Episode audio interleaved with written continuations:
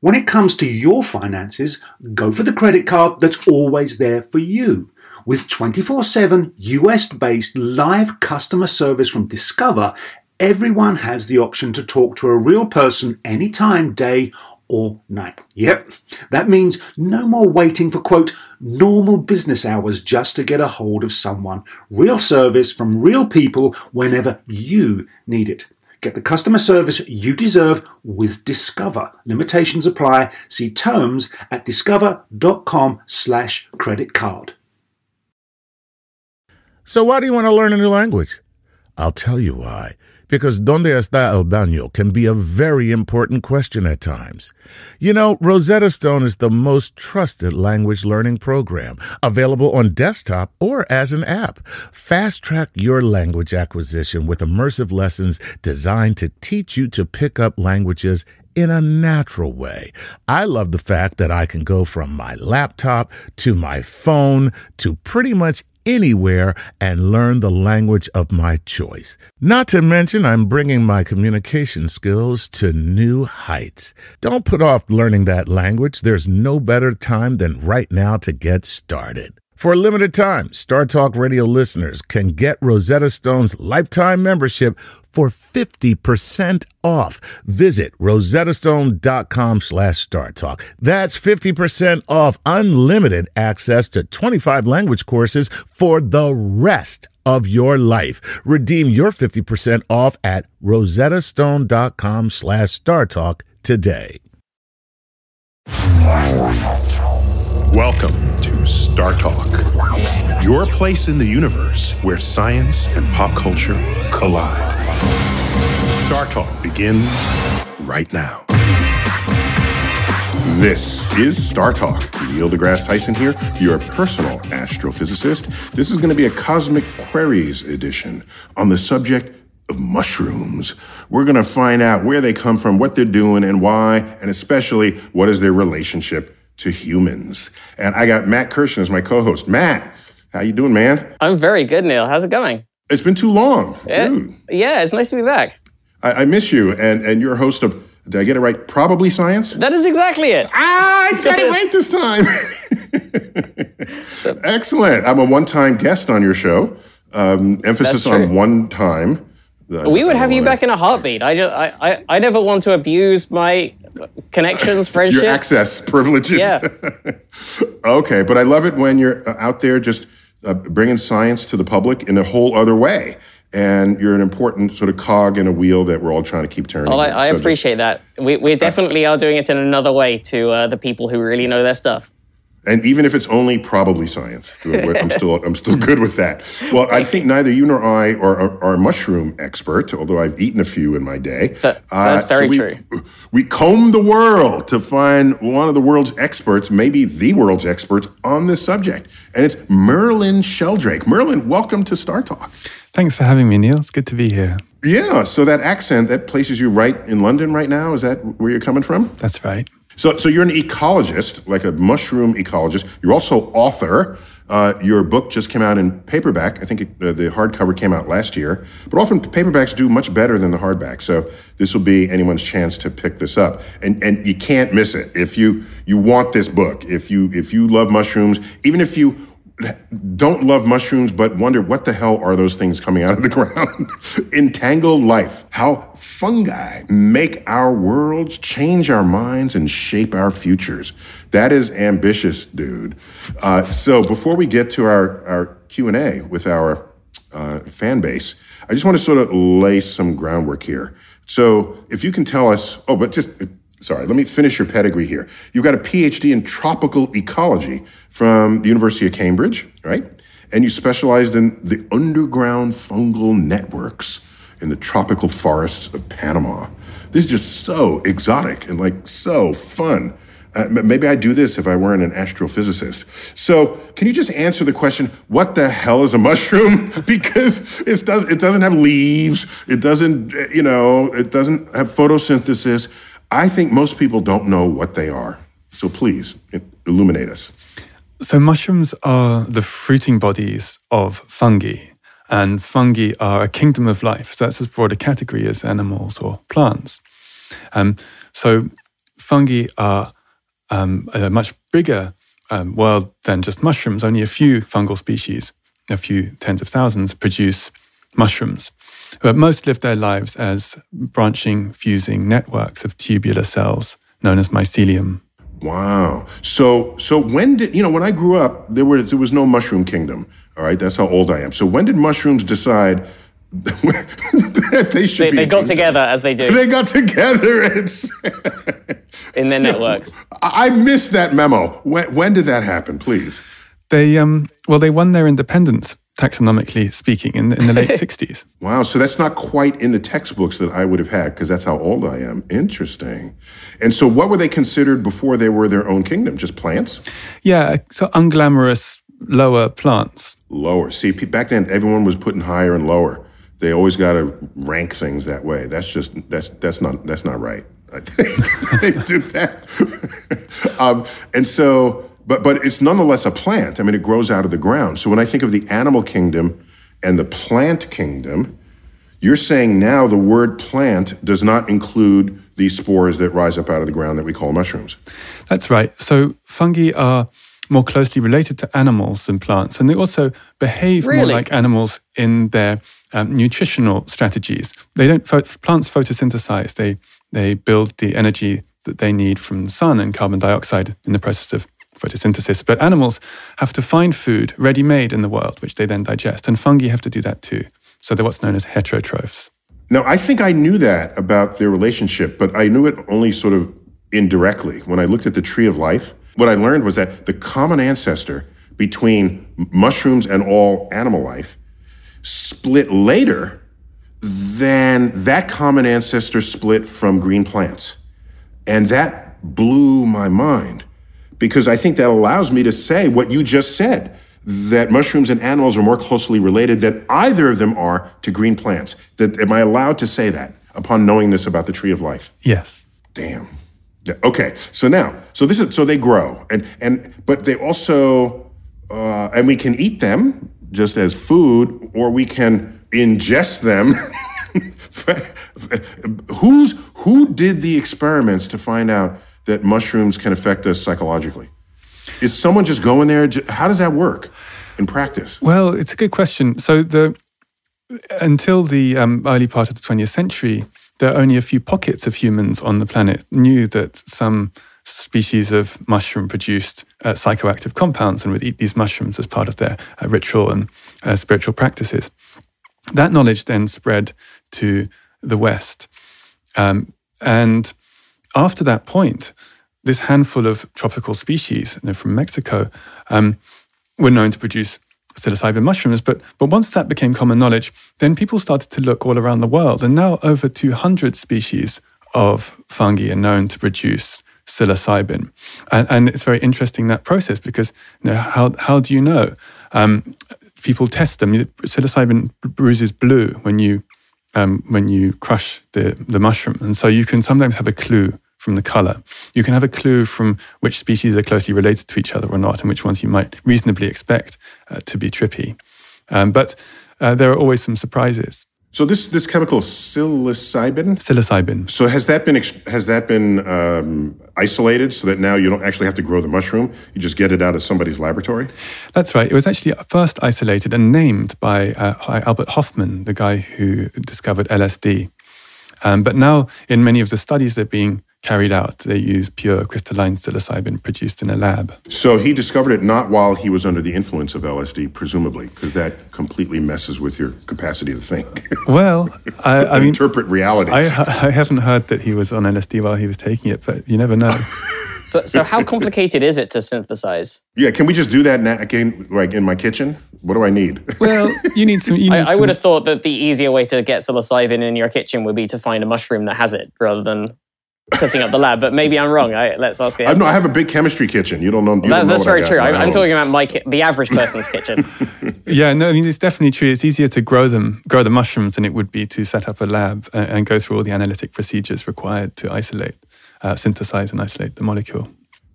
So tell me about uh, this, and then we'll go straight to questions after this because I'm just so I just want to lay some groundwork here. This uh, mycelium. Uh, so I, I hosted this series on uh, Cosmos, And in, we spent an entire episode, most of an episode, talking about the mycelium.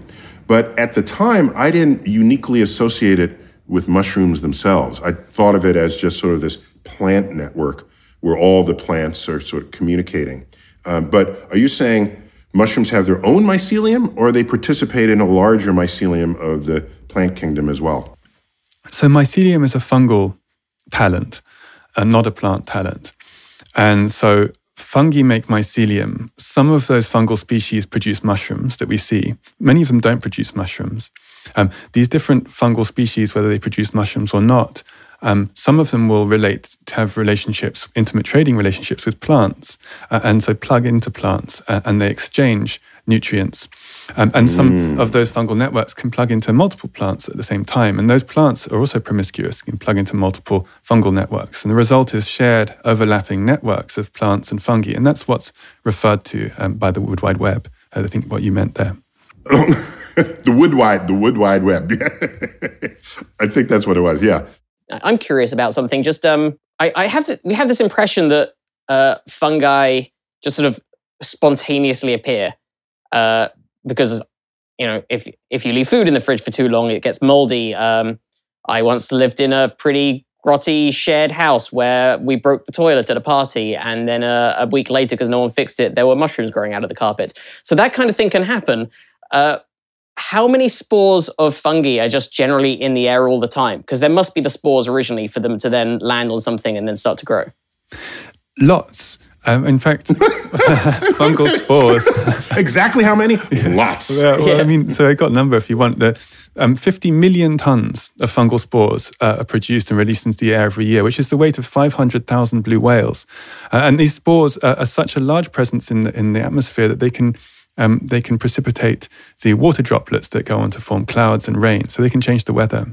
Wow. Oh, okay. Just in case people don't know, uh, you can more readily um, uh, formula, uh, generate a raindrop if there's something to nucleate the condensation on, and that it greatly enhances that uh, process. So, yeah. So I, I didn't know. So it's raining mushrooms, is what you're telling us.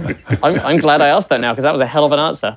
that was yeah, that was great. That, let's go to questions, uh, Matt. All right. So well, well, there's a couple that Neil's already touched on with his questions, but I, I just want a slightly more specific answer from uh, Teresina Rojas's question. What are the differences between plants and fungi? And then and then also which ones evolved first? I believe the answer to that is mushrooms evolved first and fungi evolved first. No, plant, plants, I think. So first, first he does. Well, let him answer the oh, question. Sorry. That's, yeah, that it would be the other okay, way around. My Matt and I agree to shut up. Merlin, go for it. Um, so, so plants uh, photosynthesize. Fungi don't photosynthesize and have to find food and digest it. Um, and so, what are they eating? What, what, what is the food? Well, they can eat many things. They're the great decomposers of the planet. Um, they underwrite much of the regenerative capacity of the biosphere because of their voracious appetites. So, um, wood, for example, if fungi didn't decompose wood, then the earth would be piled kilometers deep uh, in unrotted forests. Um, but they can also eat all sorts of unusual things. There's a specialist mold that lives in Canadian distilleries off the vapors evaporating from whiskey barrels as they age. Um, there's a, a, fungus called the kerosene fungus, which lives in the fuel tanks of aircraft. Uh, so they have uh, they have a wide variety of different appetites. Wow. You know, they if they wanted to, they could just be our overlords from what you're describing here. Yeah, totally, I mean, or, or, underlords. well, that that does connect a bit to uh, Lo Ruzi's question. Starts with very nice things, saying big fans of the show, and then asks: Mushrooms are not only very resilient to extreme conditions, they also have the ability to spread even when they're technically inactive and to thrive when conditions become bearable again. In that respect, do we know if mushroom spores can survive the vacuum of space?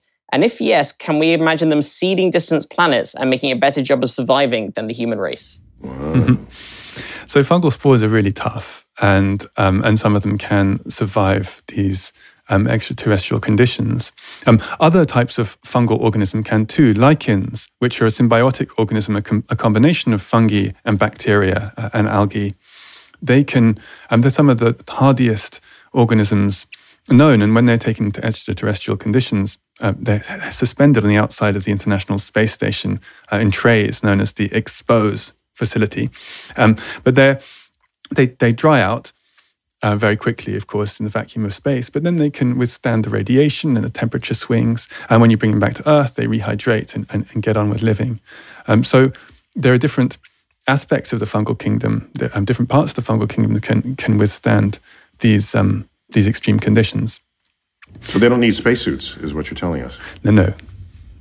Okay. Actually, I didn't know the space station had sort of an outdoor tray for, for, for the vacuum of space experiment uh, lab. Uh, I, I, didn't know that. Well, they've also they've uh, also that, tested them in the Mars simulation facility, um, mm-hmm. where you mm-hmm. can just put them in a box and turn on Mars, and you can just dial mm-hmm. up or dial down the the radiation um, to test mm-hmm. them to the uttermost limits of survival. Pretty useful. Man, I have a whole new respect for mushrooms now. Damn. Okay, Matt, keep them coming. Okay, so Alec asks, uh, Alec from the Oregon coast says, Hi from there, uh, and hope we're all doing well. And how long have fungi been on the earth? And does that give a glimpse into what prehistoric does that give a glimpse into what prehistoric animals might have eaten? Mm. So, um, general consensus from fossils and from looking at the DNA is that fungi have been around for just over a billion years. But mysterious fossils um, bearing an uncanny resemblance to mycelial fungi have been found in lava deposits dating from over 2 billion years ago. Um, and it's not clear whether they were true fungi or not, but they certainly look like fungi. And if they were fungi, it would totally upend everything that's thought about the, the history of multicellular life. Mm. And so, but do you think uh, mushrooms would have been a part of early animal diets? Oh, um, yeah, for sure. I mean, I don't see why animals uh, would neglect these nutritious, um, delicious organisms growing within easy reach. Would an animal knowingly, an animal not human, knowingly eat a mushroom that has psychedelic properties? It's a very good question. I was talking to Michael Michael Beug, who runs the um, toxicology reports for the North American Mycological Association. And he has a number of reports of dogs that watched their owners picking psychedelic mushrooms, and after watching them, would also eat the psychedelic mushrooms and, and um, would appear to be under the influence. There's only one example of a cat that repeatedly ate its owner's psychedelic mushrooms and, and appeared to be uh, bemushroomed, in his words. See, I think I think cats are always eating mushrooms based yeah, I, on the behavior patterns that I've seen. I have no idea how you would tell with my cat whether he's taken any. That's what I'm saying. and before we go to break, let me just uh, understand this: uh, the pronunciation of the plural of fungus. Uh, I, have heard fungi and fungi. Fun, how do they? How do the Italians say it? The Italians say fungi. Um, fungi. I say fungi but people say fungi, people say fungi. Um, it's really up to you. Oh, okay. I'm glad to That's hear that because I think i have said I'm, at least three different versions in the course of just the last 15 minutes. so I will do as the Romans do and call it a fungi. Is that correct? Fungi. That's what I'll do. I don't know about Matt. I don't know where his allegiances are, are found, but I'm, I'm, going with fungi. and just before we uh, cut here, I just want to uh, finish out some of your resume. Uh, it's interesting here. You're on the board of the advisory board of the Fungi Foundation. That's great. That just sounds like is that on a business card? Card, you know, advisor to the Fungis. You know, it's just it just sounds so so uh, otherworldly, if, if you will. And the Society for the Protection of Underground Networks. What do you do there? Prevent people from putting pesticides or something or herbicides? I didn't know the underground networks needed a lobby. Uh, you know lobbyists. Yeah, well, part of it's just mapping the you know, mapping the networks as, around the world. Um, what type of fungal networks uh, and fungal networks interacting with bacterial species and with plant species um, do you find in different places? Because obviously uh, we can't know what damage we're doing until we know uh, what's there. But it's very clear that we will be damaging these networks uh, with, with. But it doesn't feel like they care about. I mean, well, I mean, not speak for them, for the mushrooms. Let me just say broadly if they are all over the place, then why should it matter to us if we dig up some ground over here and not over there? I mean, what is what is it you're actually trying to protect? So. Uh, many fungal networks enable plant life. Plant life would be inconceivable without the fungi that live in their roots, without the fungi that live in their leaves and in their shoots. And in fact, plants would have, wouldn't have evolved if it hadn't been for their relationships with fungi. So, if we depend, uh, uh, say, on an ecosystem, a forest, for various reasons, um, then and we kill all the fungi in that forest. There it is. Then Got we're, it. then we're making a trouble trouble for ourselves. Okay. And for everyone else who lives in the forest. So um, there are lots of reasons to. So some some fungi are, are able to withstand uh, intense conditions, but many fungi uh, aren't. And so um, it's for these fungi that uh, we need to be mindful. Got it. Got it. Okay. And that's part, this is the perennial challenge of anything we do to the environment because one thing depends on another, depends on another, and ultimately comes back to bite us in the ass. Right. So, Exactly, and the, and the most worrying, worrying things are the unknown unknowns. Uh, and there's so much of fungal life we don't understand. There's so much of microbial life we don't understand. Um, and so we're in a kind of a race to to just to get a picture of what every, everyone's doing, so that we um, can avoid uh, making even more catastrophic mistakes than we have. already. That's why we have you. See, okay. So let's take a break here, and when we come back, we're going to find out more of what our fan base wants to know about mushrooms, their psychedelic properties, and anything else that mushrooms have been hiding from us for a billion years on Star Talk.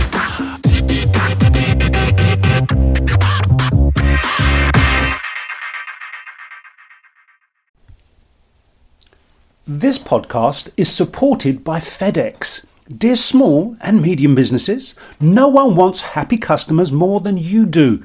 So you need a business partner just like you, like FedEx, who understands your passion for serving your customers because they have the same commitment towards you. That's why FedEx offers you picture proof of delivery, packageless and paperless returns, as well as weekend home delivery to 98% of the US on Saturday and 50% on Sunday. See the FedEx service guide for delivery information. What's more, FedEx Ground is faster to more locations than UPS Ground. Trust FedEx for timely deliveries. See what FedEx can do for your business. Absolutely, positively FedEx. Whether you're a family vacation traveler, business tripper, or long weekend adventurer, Choice Hotels has a stay for any you. And that's good because there are a lot of me's. Choice Hotels has over 7,400 locations and 22 brands, including Comfort Hotels, Radisson Hotels, and Cambria Hotels. Get the best value for your money when you book with Choice Hotels. Cambria Hotels feature locally inspired hotel bars with specialty cocktails and downtown locations in the center of it all. Hey, that's me. Radisson Hotels have flexible workspaces to get the most of your business travel and on site restaurants. That's me too. And at Comfort Hotels, you'll enjoy free hot breakfast with fresh waffles, great pools for the entire family, and spacious rooms. Hey, that's me too. I guess I'm just going to have to stay at all of them. Choice Hotels has a stay for any you. Book direct at choicehotels.com, where travel comes true. Hey, remember when we did that show about the science of the golf swing? Well, let's take that to the next level. And that's because PXG has developed the Black Ops driver so golfers don't have to sacrifice distance for forgiveness. And the science proves it. PXG Black Ops Driver is a breakthrough in driver technology. It's a complete and total victory in golf club engineering, unlike anything you've ever seen before. Black Ops drivers are adjustable to deliver a combined MOI of 10,000 plus for unreal forgiveness. Now that's ridiculously high. The higher the MOI, the more forgiving the club will play. So you don't have to square the ball perfectly for it to go straight and get distance. Add PXG's new advanced material face technology, and you get incredible ball speed that pushes the distance to the absolute limits. More forgiveness, more distance, no sacrifices. PXG Black Ops Driver. Hit your tee shot straighter and farther. The proof is in the science. Learn more and get free shipping on all equipment. Go to pxg.com slash StarTalk and use code StarTalk at checkout. That's pxg.com slash StarTalk. Use code StarTalk for free shipping on all equipment. pxg.com slash StarTalk. Code StarTalk. Hey, I'm Roy Hill Percival, and I support StarTalk on Patreon. Bringing the universe down to earth, this is StarTalk with Neil deGrasse Tyson.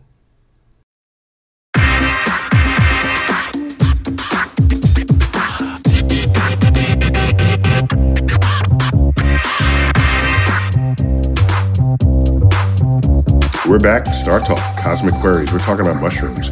Everything you ever wanted and never wanted to know about them. It's going to happen in this show. Uh, I got with me my co-host Matt Kirshen. Matt, what what's your your uh, social media handle that you want to put out there? Oh, uh, at Matt Kirshen uh, on Twitter and Matt underscore Kirshen on Instagram, but I very rarely use that. Twitter's the one to look at. Okay, Kirshen, uh, K R K I R S H E N. But if you um, if you just if you're not sure, just bang anything close to that into Google and it'll find me. That's very confident of you. Okay. I, I, there just there just aren't many of us. There's there's very few Kirshens in the world of any spelling. You, you and Google go way back. I get so, it. Okay. Uh, so for this mushroom expertise, we've got Merlin Sheldrake, who's got a book out uh, just now in paperback, Entangled Life how fungi make our worlds, change our minds, and shape our futures. This is an audacious title. I'm loving every minute of it. So, Merlin, uh, great to have you. Are you active on social media as well? I think I saw you have a Twitter handle, Merlin Sheldrake. yeah, and Instagram, Merlin Sheldrake. Uh, and Instagrams. Yeah, there's no other Merlin Sheldrakes in the world. So you're the only Merlin I know in the world. Did your parents have very high expectations for you? you know, I'm not sure. Um, they said that they were calling me Merlin after the bird, not after the wizard. But I, I complained that I didn't think they can really um, make that kind of distinction. so let's, let's, let's pick it up. We're, we're in the middle of our flow of questions, and these are all Patreon members. We used to only lead off with Patreon questions, and now they own the whole stash. So uh, every one of these is from Patreon members. I just want to publicly thank them for their support. It enables us to do experiments um, that might not otherwise be commercial. And uh, thank you for that. Uh, it keeps us going. Yeah, and there's some great questions that have come in from the patrons, including a couple of people have asked about the this phenomenon of fungi taking over other animals. So Zach Metcalf says um, some species of, I hope I'm pronouncing this one correctly, is it cordyceps fungi? Uh, can infect insect hosts and compel them to die in very specific locations. Famous examples are infected bullet ants climbing trees and dying on the undersides of leaves, the ideal location for spores to erupt from their skin and infect more ants below. How do they how do the fungi relay such specific instructions to its insect victims? Is the electrochemistry of walking and climbing really so straightforward as to be hijacked by fungus? Man, and this they sound like they they sound evil. yeah. I mean that is I'm quite a remarkable sure. thing to do. this, this is an evil set of species you got here, Merlin. All right, so what's going on there? Yeah, so first, I, I wouldn't underestimate the metabolic abilities of, of fungi. So um, they're metabolic wizards and can do all sorts of extraordinary things. So even if it was a complicated task to hijack an insect and control its behavior with a great deal of precision, which no doubt it is, uh, I wouldn't put that past them. Um, and we don't need to to try it because we know that this takes place. But broadly speaking, I mean, the degree of precision is remarkable. So you can have, for example, a carpenter ant and an Ophiocordyceps fungus, uh, and the fungus will grow into the ant, start growing its way through its body, through its legs, through its cavities. It won't grow into its brain, though, which is interesting. Um, by, and then it produces, whatever it does, it produces in the ant uh, an irresistible urge to climb upwards, overwriting the normal instinct of the ant, which is to stay close to the ground for purposes of safety. Uh, so the ant climbs up in a syndrome known as summit disease, and then it finds uh, at the nearest vein on the underside of a leaf at exactly the right height for the fungus to fruit. In the case of Ophiocordyceps and carpenter ants, about 25 centimeters off the floor of the forest. And then around noon, the ant performs a death grip and it grips onto the, the leaf vein. Um, the Ophiocordyceps has um, has special needs, and um, and then the, the, fungus kills the ant and it grows a stalk out of the ant's head and rains down spores on, on unfortunate ants passing below. Um, it grows out of its head. Mm-hmm. Yeah, I mean, man. So the movie Alien has nothing on this really, because that's just coming out of your belly. That's the normal place you might find something growing inside of you but it grows out of its head. Well, there are lots of different That's ways. That, lots of different fungi do it differently. There's fungi that infect cicadas, and it causes the back third of the cicada's body to break off, and uh, for the male cicadas to become hypersexual, dis- despite the fact that their genitals have long since crumbled away, uh, and the cicada spouts spores from this broken back end of its body as it flies around uh, erratically. Well, we're, we're in a cicada invasion now in the Northeast of the United States. You surely know that. Mm-hmm. I committed online that I said I would eat three of them when I, they finally. So uh, you might want to um, watch out because the, the Massospora the fungi that overtake these cicadas, and no doubt we're doing it right outside um, your house. And they they do it. They produce psilocybin and also uh, amphetamine. So if you eat enough of them, then you might start feeling stranger than you realized. okay, and I might I might have accredited the the the cicada, but it was really the invading mushroom spores that Mm. would have done it to me. That is thank- astonishing. that's, that's a good heads up there. Thank you. you'd probably need to eat quite a few before you notice that. I think you'd be safe with three. yeah, that's not happening. no risk me eating any more than I than I uh, uh, committed. so Matt, keep them coming. Well, a related question from Teresina, who asked earlier, was: Is it possible for a, for a fungi to take over a control of a relatively large animal, and to what extent do they influence our own behavior? Yeah, how about mammals, like small mammals, like um, you know, under scurrying mice and thing, you know, field mice, that sort of thing. So th- these fungi that take over insects with this great precision, none of them are known to take over animals. Uh, ma- mammals. Mammals are a bit trickier because we have a higher body temperature, which gen- tends to put off fungi. It doesn't always put them off, and there are a number of fungi that can cause a big problem in an animal body, in a human body. But there aren't any examples of, of quite such specific um, alter- alterations. There are fungi that will infect you and cause a life-threatening disease and make you feel strange and will change your behavior because it's made you sick, but not that will grow inside you and puppet your behavior um, with the same degree. Or of make you climb up a tree and, and scatter spores out of your abdomen. So, so when I was doing that, I can't blame that on any kind of uh, fungi. you did that. yep, that's the- that's you got to own that one, Matt. That's all you. Um, so, uh, what I got one for you, and uh, I want to pretend I'm a Patreon member now. So, if you ever get what they call athlete's feet, the cure for that is antifungal cream. So, are you telling me if I have athlete's feet, I have fungus growing in my toes? That's right. On your toes, more and than in your it's, and it's one of these things you study. This is your fault. You, you, your, your species, your families of species are giving me athlete's feet. That's what you're saying. Oh, but Neil, I mean, your subject matter wiped out the dinosaurs in big cataclysmic events. okay, uh, you got me there. You got me there. I, did- I got no comeback on that. Okay, we have an asteroid the size of Mount Everest that took out a whole seventy percent of Earth species. Okay, all right, I, I, I take it back. but that is a kind of mushroom, is what you're saying. it's a fungus. It doesn't produce mushrooms, but it, but it is a fungus. Oh, sorry, mushroom is the fruit, but it's a fungus. I gotcha. Damn. So, so Gordon, l- Patreon patron Gordon Vu asks something related. Says, "I suffered from jock itch, which I believe is the same. Or I, I think that's the same uh, fungus." And the doctor said it was a fungal infection. Does this fungus grow elsewhere besides the human body? You know, I'm not totally sure. This sure. is too much information about this guy's hygiene. Do we really have to find out? I'm, he um, puts out his name and he's telling the world he's got jock itch. It's all science. Okay? okay, it's for science. Very good. Okay, we have we have a devoted following. So there. He didn't even say, "I have a friend who No. has jock itch." He didn't even say I that. think, I think that's worse, though. I think if you know about your friend's jock itch, That's a good point. what the hell are you doing knowing about your friend's jock itch? Okay. So, so uh, is that the, is it the same species? Because what's interesting, Merlin, I learned is that head lice is a different subspecies of lice than um, a genital lice. So I couldn't tell you whether they're the same. I suspect that they're slightly different, and I couldn't tell you whether or not it um, it lives in other places. But it's very common for fungi to to be able to live in different situations. If you have an oyster mushroom mycelium, that would grow on a book, that would grow on used cigarette butts. If you, you train it in the right way, it could grow on grains, it could grow on um, logs of wood. So many fungi have catholic tastes, and it's possible, though I can't say um, for sure because I don't know. Um, the, the jock itch species also lives in other places when there are no. You given no reason to scratch. think they'd be different, right? right. Given I think it was an oyster mushroom that was growing out of our carpet after a week or so after the toilet was broken at the party. Would that be plausible? It look, it certainly looked oyster-like. It was a surprisingly large mushroom that had appeared in our house in a place that it shouldn't have appeared. in this gross place that I lived back in my early twenties. Matt, when you climbed the tree, you spored out the the I know. oyster I, mushrooms. we shouldn't have put the tree in the toilet either. That was a that was another mistake.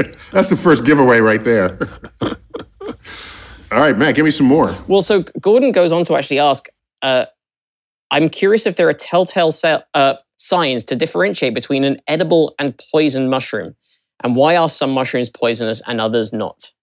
That's a good question. I, you know, because Matt, I mean, why? I mean, if if if I mean, a mushroom is a mushroom. I guess maybe a mushroom is just not a mushroom. Yeah, and They're all different. That's always all- been, you know, I, I've I've been curious about that because I know there are people. You know, mushroom foraging is a big thing. People foraging for for cooking reasons, and then also people who are foraging for more party reasons. But all, in either case, the the the warning has always been, well, you better make sure you know what you're getting because if you pick up the wrong one, then you can be in some real trouble.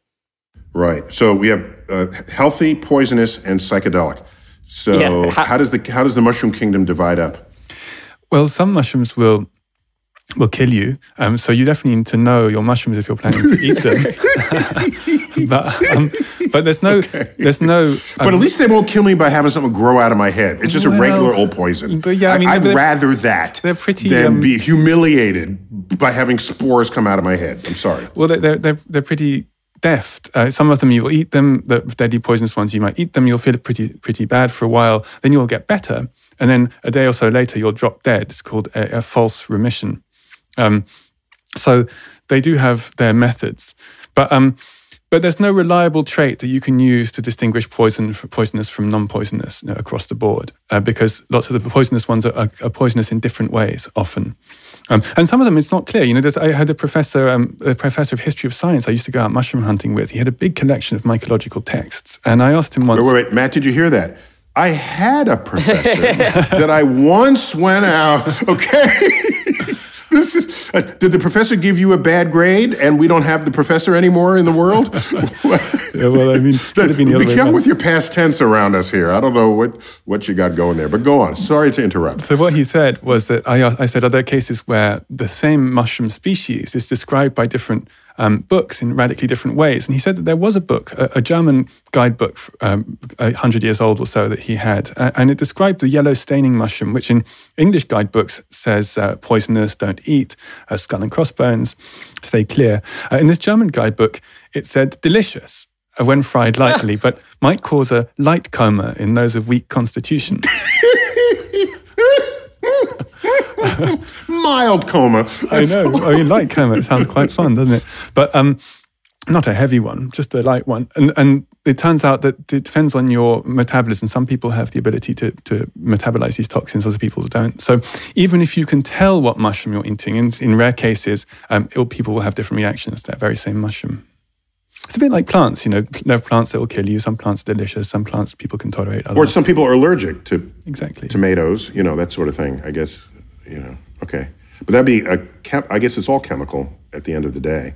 But it's not a living thing that's in, attacking you for having consumed it. All right. I mean, in other words, a poisonous mushroom and you uh, dying from eating peanuts because you have a peanut aller- allergy, these are different causes, correct? Yeah, because the peanuts won't kill everyone, but a poisonous mushroom would, would kill everyone Yeah, an authentically poisonous if you ate sufficient Okay. quantity. Yeah.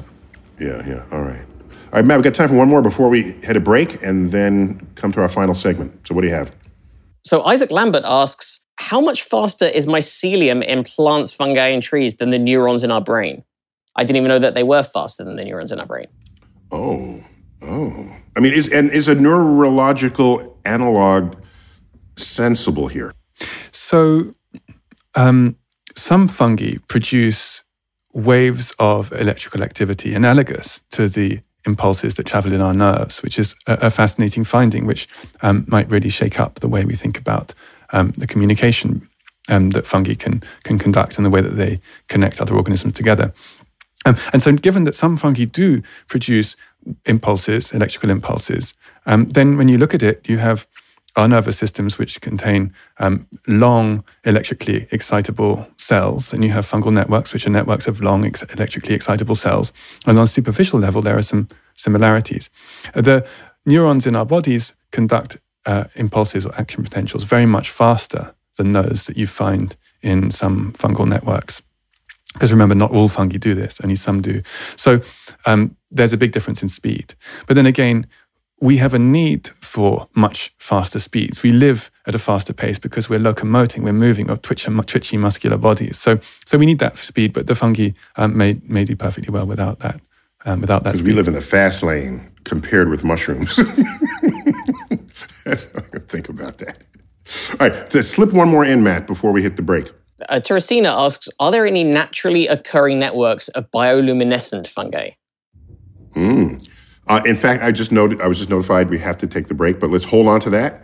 And I think they call that a tease. Is that right? Bioluminescent chemical pathways. When we return from this break on StarTalk, Cosmic Queries, all about mushrooms.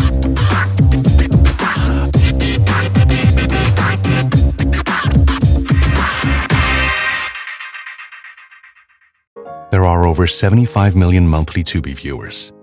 That's more people than there are golden retrievers.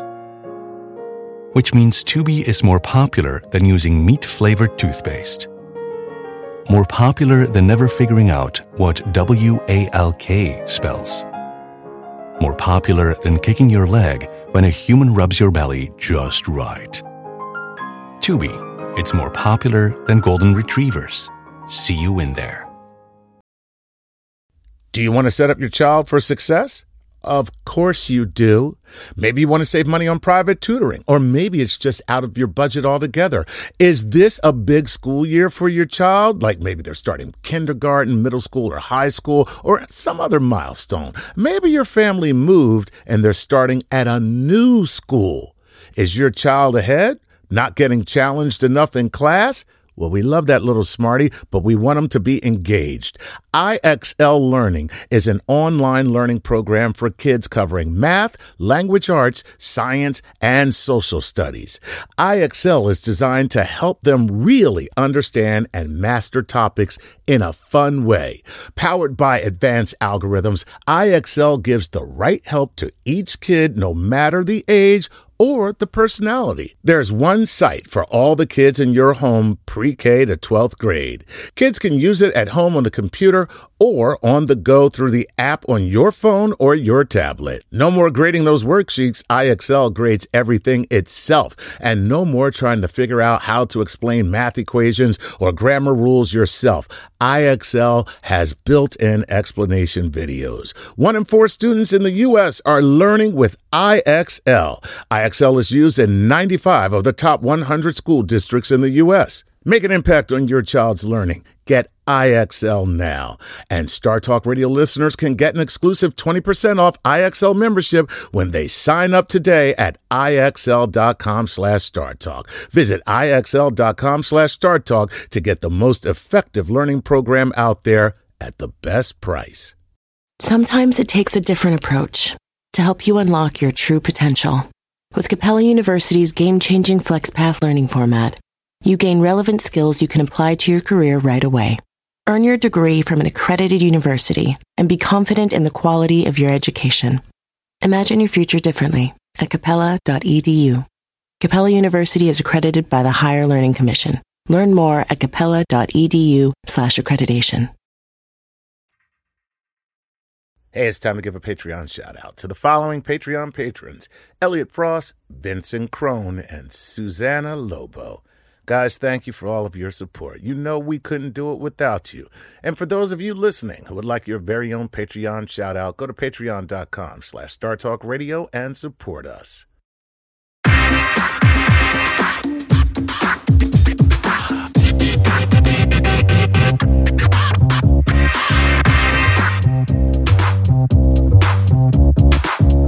We're back. I, uh, Merlin Sheldrake, the world's experts in mushrooms. And he did that on purpose, like got his PhD and studied it and everything. And uh, so that makes him really useful to people who have their own relationship with mushrooms. And Matt, apparently you grew mushrooms in your toilet. Uh, And yeah, that's very- kinda all I really want to know about that. Any right any now. mushroom cultivation in my life has been entirely uh, unintentional. Unintentional.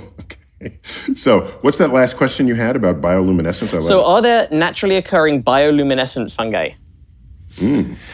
Yes, is the answer. There are a number of species of, of bioluminescent fungi. Some produce uh, mushrooms that, that bioluminesce, and some produce mycelium that bioluminescence, like bioluminesces. In fact, um, the first ever submarine called the Turtle, which was invented during the American Revolutionary War, a, a, a fungally bioluminescing um, bits of wood were used to illuminate the depth gauge uh, of the Turtle, known as foxfire. This particular Wow. sort. Whoa! So we knew about that and how to then exploit it. So so we early on, you're saying we weaponized bioluminescent mushrooms. Well, I don't know how effective the turtle was. Uh, I'm, I'm Nonetheless, sure. we weaponized it. I don't okay? know if it was that what did it did offer the British, but. Um. wow. Okay. Very cool. And by the way, this all sounds like the the the the the tree of life mapping for James Cameron's movie for Avatar right? These are he's trying to come up with exotic life, and he he gets all the most exotic life on Earth and makes that the regular life over there. Except they have like USB ponytails where they can connect and talk to the animals. All right, is that it, it, the mushrooms have that too? I just just I want to know how quickly they, they will in fact much become more versatile than I had any idea about before we started this episode. Exactly. Exactly. Yeah, well, they do. They grow into plants and they kind of plug in, if you want to use the, the electronics metaphor. But the plugging in involves growing into a plant root, growing in and around plant cells. It's a very intimate um, embrace.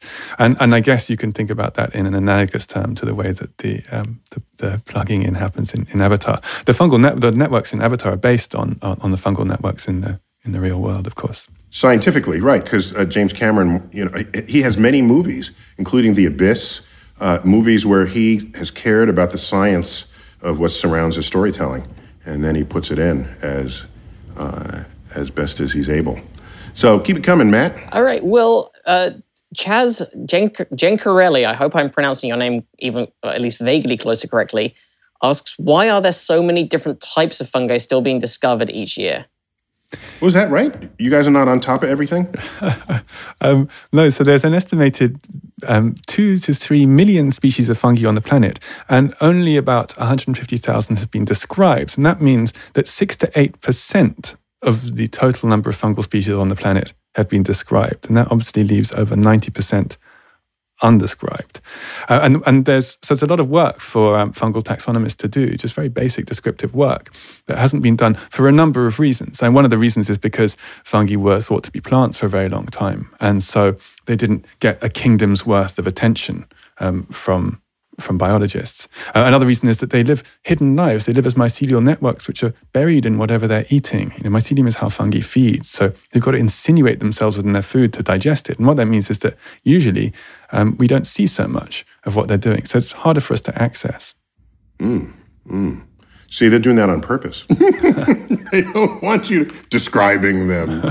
Um, I have the privilege of having a species named after me, a species of frog and so I looked at the the the the species the species paper, the paper that makes it the species, and I was astonished how much measurement went on on the you know the, the, the ratios of the digits in the feet of the frog versus the hands and the eye separation. All of this gets characterized. And i'm thinking damn that must have taken a long time and if you got like a gazillion species left, I'm not doing it. Get somebody else to do it. but there's only so many TV scientists, so how are you going to even come up with all the names? Exactly, exactly. So I, uh, so it's the it's Indirana tysoni, a species of leaping frog, and so I was very honored by that. Wow. Um, you know, Linnaeus and uh, Linnaeus and the, the taxonomist and um, Buffon, the French taxonomist, had this big rivalry, and, and both would name glamorous species after their patrons, and they would name unglamorous species after each other because they hated each other. the bullfrog was Bufo Bufo because Linnaeus thought he'd get one over on, on Buffon. Um, so, wow, so the question is, Neil, is your frog um, is it a is it a glamorous frog or is it an unglamorous frog? And if so, well, I was just happy that it was a vertebrate. You know, there are like bugs and stuff, and and slime mold and bacteria. I'm sure those are wanting for names. But at, at least I got a vertebrate. I'm just putting it out there right now. I would be honored to have a slime named after me. if, if, there's any slime scientists there, I'll take any species of any kingdom. okay. it's noted. We, we, you, the request is out in the in the mycelium.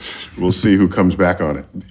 So, All right, so Matt. So I've, I've saved these two towards the end because I, I think they're, they're connected and they're a big topic that I, uh, I think a lot of people are interested in when we talk about mushrooms and particularly talk about magic mushrooms. So, both Shankar asks, is Merlin familiar with Terence McKenna and his views on magic mushrooms? Could magic mushrooms have expanded the human mind, introducing complex language and culture to early humans through psychedelic experience? And then Robert Slosser asks, how much of an impact would you speculate has psilocybin had on human evolution? I think they're playing in similar worlds, so I jammed those two together. Interesting. Interesting. Yeah, so these are these are it's a great question um, without a clear answer. It's very hard to know one way or another when we're going back into deep prehistory. I mean, it seems clear to me that psychedelics, um, including psychedelic uh, mushrooms, have had a very big impact on human culture, um, and for an unknowably long time. Uh, and of course, culture and nature are, are, are, categories that we create, but they aren't separated by an unbreachable divide. Anthropogenic climate change is a good example of how cultural developments in, in humans can affect what we think of as the natural world out there. Uh, Terence's claim, Terence McKenna's claim with the stoned ape hypothesis, was that uh, eating magic mushrooms had caused human brains to increase in size. Or primate brains. Yeah, the pre human brains. Um, mm-hmm. This is um, this is a big claim. It's unlikely we'll know either way. There's certainly something to be explained. Um, so between three million years ago and two hundred thousand years ago, when uh, when we're informed that, well, we think that um, Homo sapiens first arose, the primate brains that led to us increased uh, by four times, so quadrupled in size. They grew to four times the size that they had grown in the previous 60 million years of primate evolution. This is sometimes called the brain boom, uh, and it's known this took place. The fossil record is clear. The question is why. Um, there are a number of hypotheses. The brain's a really hungry, hungry organ. It makes up only it makes up two percent of our body mass, but takes twenty percent of our energy at rest. So I think one of the persuasive, um, the persuasive hypotheses is that the domestication of fire helped because once you can cook food, then we have to eat less of it. We have to spend less time foraging. We can supply more energy to a, a hungry organ like the brain. Um, Terence said that uh, this was uh, brought about by the mushrooms. Maybe, uh, maybe a little bit, maybe some, maybe not. I mean, it's psilocybin's been shown to increase nerve branching in dishes in culture, but that doesn't necessarily suggest that it would increase brain size over time in, in real life humans. Um, there are different versions of the stoned ape hypothesis. Some of them suggest that um, that big developments like um, symbolic language and um, other uh, major milestones in, in, human cognition arose through psychedelics. I think that's more plausible than the brain um, increase argument. I don't understand. If it's a temporary condition put on your brain chemistry, how does that make any kind of biological evolution at all? So I, I think I, so. Terence isn't here to, to defend it, but, but what he might say it would be that um, there are epigenetic shifts that would be carried over, um, or that the um, that there are cultural changes which then go on to increase our brain size. So if you you can imagine a hypothetical situation where someone took magic mushrooms, had the idea to domesticate fire, domesticated fire, had cooked food, and then that allowed our brains to increase in size. So it's it's very. So you're saying this this chemical can give you brilliant ideas because from what I understand, the brain is pretty. It barely works as it does.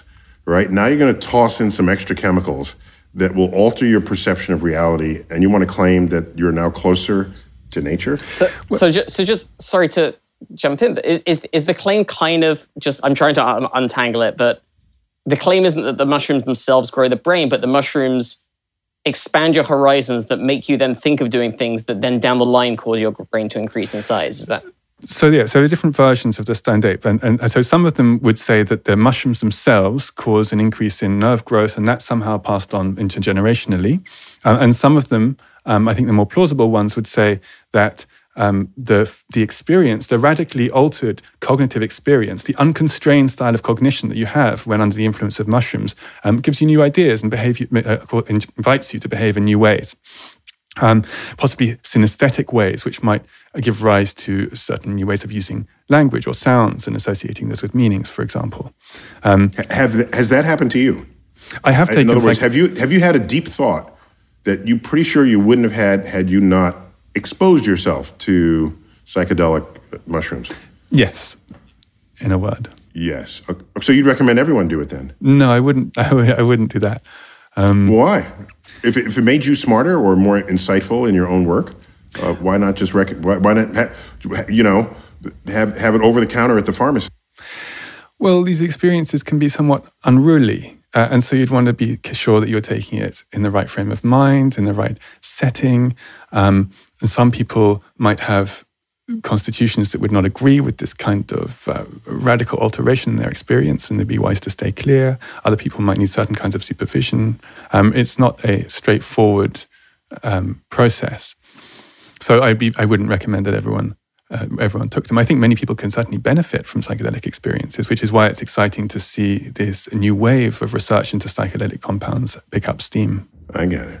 Uh, well, there, there is. This isn't one of the Patreon qu- questions, but I know there's been quite a bit of research recently. There's been a fair few news stories that have come out of late in, into how psychedelic treatments might be beneficial for certain types of depression.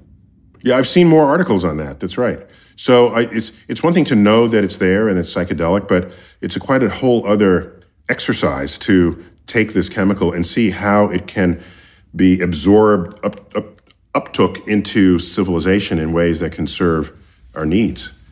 Yeah, I mean, the thing to remember is that these psychedelic compounds, whether from fungi or from plants or from animals, they've been uh, really major parts of traditional human societies for a, very, very long time. And so um, it's not like this is news in the big picture of, of, of human existence. Uh, it's just this new way that science is finding to describe, quantify, um, and make sense of these experiences within the framework of modern medical pathology, uh, modern illnesses, and treatment programs. All right, give me again another question. One final question then, because this is Teresina mm-hmm. sent in a bunch, and this is the last question that we have. And this is how can we take advantage of the properties of the fungi network to combat climate change? And can we Good even? One. Is Good one. I, possibly a bigger question. Yeah, if it's if it's if the field is in its infancy in, in a way, uh, there could be so much potential if people are thinking the right way about it, or you bring people from other disciplines to then help explore what applications might exist that would be invisible to someone who's really close to the problem. Yeah, there's an explosion of interest in, in fungal applications at the moment, and many of them to do with the ways that fungi can help us adapt to the um, the climate change problem or problems rather. Um, so there are a number of ways you can think about it. Um, there are fungal um, medicines that can um, that can help humans re- uh, recover from illnesses, but also can help other animals. The mycologist Paul Stamets has done some amazing work showing that fungal extracts can help bees overcome um, viral pathogens, and so extend the lifetime of bees and, and, beehives, which in turn can help us adapt to changing climates and changing pressures on um, pollination schemes. Um, there are also um, fungal materials built using mycelium, which can help disrupt polluting plastics industries, um, can create sustainable materials for use in, in buildings or structures, but also for clothing and kind of leather like material. Um, fungi in agriculture and forestry. We're never going to not need to grow trees and plants, and fungi are fundamental to all plant life. So, other ways that we can um, change our behavior so that the plants and fungi can better support each other in these um, changing situations we find ourselves in. Um, there are fungal foods. Are there new types of ways that we can grow? So, so proteinaceous, um, delicious meat substitutes using mycelium um, which would relieve our, our, dependence on, on unsustainable meat farming. Um, there are many such examples. There are also ways that that climate change might make things worse in conjunction with the fungi. Um, so some fungal pathogens of plants, for example, might be able to move into new areas when climates change, and whole swathes of forest might become vulnerable to new fungal pathogens. It's already happening, um, killing off huge areas of forest, which would then be decomposed by other types of fungi, and lots of CO2 will then be emitted into the atmosphere. So it's not a straightforward story about fungal saviors. Uh, fungi are, are startlingly uh, ingenious opportunists, and as things change, um, they will be able to move into new niches. And um, maybe sometimes that will be good for us and sometimes less good. Mm. Do you have any parting thoughts for us about uh, as we go forward? Um, any advice, any uh, bits of wisdom that you have gleaned from this um, mycelial madness? Well, you know, Neil, one thing i have often thought about, you know, because these fungal networks are, are astonishing and, and, and raise all sorts of questions about how life works. Um, but one of the things that's been interesting me recently, maybe you'll be able to tell me a bit more about it, is that the cosmic web, the very structure of the universe, is now thought to be made up of big filaments uh, of gas and galaxies arranged in clusters linked together in this way. So I would say, um, as below, so above, when I'm looking at these fungal networks and thinking about the structure of the universe. Presumably, you would say, as above, so below. Um, well, okay, I can. I'm happy to say that they look alike.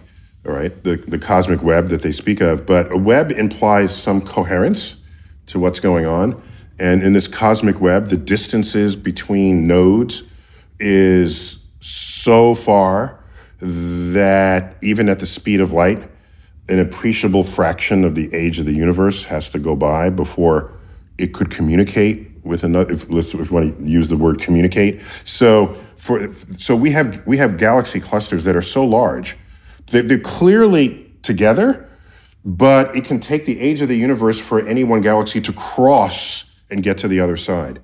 Well, that's really that's the slow boat. All right, so it, it's not it's not legitimate to think of these as functioning systems if, if we're limited by the speed of light, of course, as we expect that they are. Whereas your mycelium and everything else that's sort of terrestrial or smaller, yeah, you can have interconnectivity on the timescale of the lifespan of the organism you're talking about. So just because things look the same doesn't always mean they are the same. And I would say in this case, that's one of those examples. Yeah, I mean, I, I didn't, I didn't think for a moment that the um, that the cosmic web and the oyster mushroom mycelium were were the same. But I like. It would be cool if they were. If the mushrooms, in fact, were communicating with the galaxies. so Matt, that's we just give up at that point. We've got we got no hope as humans in this universe.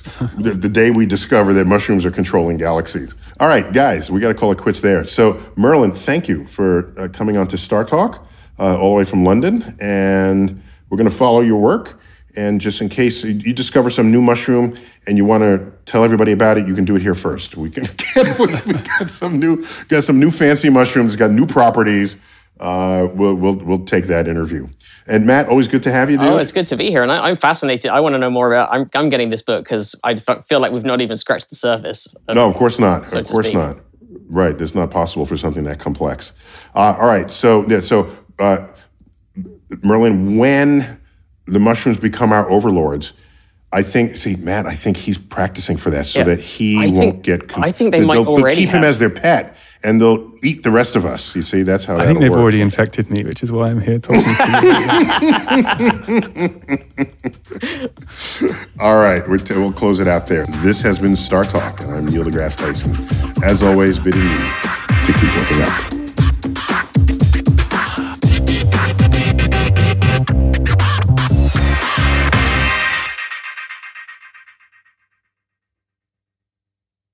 Pandora makes it easy for you to find your favorite music. Discover new artists and genres by selecting any song or album, and we'll make you a personalized station for free.